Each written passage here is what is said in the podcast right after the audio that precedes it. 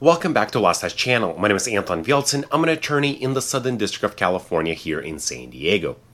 For the past couple of weeks, we've been focusing on illegal or unreasonable searches by the police. But if you've been watching my channel or you've read the Constitution, you already know that the Fourth Amendment protects against unreasonable searches and seizures. So this week, let's move on and discuss seizures, what constitutes a seizure, and when it becomes unreasonable. Why is this important? If the officers seize property without your consent, without some exception to the Fourth Amendment warrant requirement, whatever evidence they find can be suppressed and cannot be used against you in trial. Today, we're going to look at a case with a variation asking the question whether the officers who remove a luggage bag underneath a bus into the seating area of the bus constitutes an illegal seizure of that luggage, and whether whatever found inside that luggage would be suppressed. And before we go on, I want to thank you for watching me on YouTube, hitting that subscribe button, of course, sharing my channel with your friends and family. If you're listening to the podcast version of this recording on Audible or Spotify, please give my podcast a five star rating. And since the holidays are right around the corner, consider going to lawstache.com and purchasing one of these t shirts. The Do Not Arrest This Person t shirt, maybe for your uncle who always gets in trouble. Anyways, thanks for watching, and let's go on. Quick message from Lawstache. Are you charged with a crime? Or do you want to know your rights if stopped by police? Watch California attorney Anton Vialtsin discuss legal cases from the Supreme Court, Ninth Circuit, and California state courts on the Lawstache YouTube page. Anton has handled hundreds of federal and state criminal cases, has an in depth knowledge of the law, and has the best mustache ever. Subscribe to the Lawstache YouTube page. That's L A W S T A C H E. Today we're discussing United States versus Alvarez Manzo. And this case deals with unreasonable seizure. First, let me give you some factual background. A Greyhound bus arrives to a depot. Officers of the Drug Interdiction Unit are conducting random checks. They come up to the cargo area of this particular bus, and there they see that the cargo area is not particularly full. There's only five, seven bags, and one of those bags catches an eye of an investigator.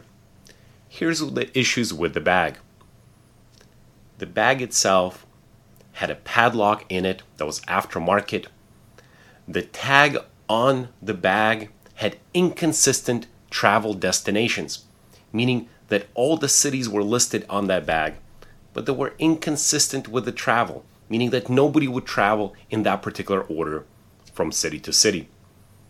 The officer also noticed that the final destination was handwritten into the ticket, even though this tag was computer generated. The investigator said that this was his first time ever noticing a tag that was altered, handwritten, when it was first generated by the computer. The officer, with his suspicion, took the bag out of the cargo area inside the passenger compartment of the bus. He held it up and asked all the passengers to step up if it was their bag. When nobody answered, he noticed that Mr. Alvarez had a different look on his face than other passengers. The investigator then made a decision to go back of the bus and ask each passenger individually whether it was his bag. He asked every passenger, and when he got to Mr. Alvarez, Mr. Alvarez said that it was in fact his bag. Now, the ticket or the tag on the bag had a different name. The name was Francisco Perez. The officer asked Mr. Alvarez to get off the bus, and they began to talk about the bag or the contents of it. The officer also asked Mr. Alvarez for identification. At this point, Mr. Alvarez was so nervous that his hands were shaking, and as he tried to get his wallet out of his back pocket, he almost dropped it on the ground. And instead of opening the wallet, he simply gave the whole thing to the officer. The officer then asked Mr. Alvarez for consent to search the wallet. And Mr. Alvarez consented. Now, this is a quick reminder to never consent to searches, but here he did. The officer then opened the wallet. He found Mr. Alvarez's ID in it, as well as the claim ticket with the name of Francisco Perez for this particular bag. The officers then took the bag to the substation. They had a canine sniff the bag. There was an alert. They received a warrant to search the bag. And inside, they found some narcotics. Now, Mr. Alvarez argues that the narcotics found inside, as well as the information in his wallet, namely the tag with the name of Francisco Perez, all of that information should be suppressed and cannot be used against him in trial. He says that the initial removal of the bag from the cargo area into the passenger compartment constituted an illegal or unreasonable seizure of his property, and thus everything has to be suppressed. Now, remember, the Fourth Amendment protects against unreasonable searches and seizures. But the very first question we have to answer whether this removal of the bag constitutes quote unquote a seizure under the Fourth Amendment. The Supreme Court held in United States v. Jacobsen that a Fourth Amendment seizure of property occurs when there is some meaningful interference with an individual's possessory interest in that property. In Va Lerie, this court applied Jacobsen in the context presented by this case, namely property entrusted to a third party common carrier. In Va Lerie, the en banc court determined that law enforcement's detention of property entrusted to a third party common carrier constitutes a Fourth Amendment seizure only when the detention does any of the following. Number one, delays a passenger's travel or significantly impacts the passenger's freedom of movement. Number two, delays the checked luggage timely delivery. Or finally, number three, deprives the carrier of its custody of the checked luggage.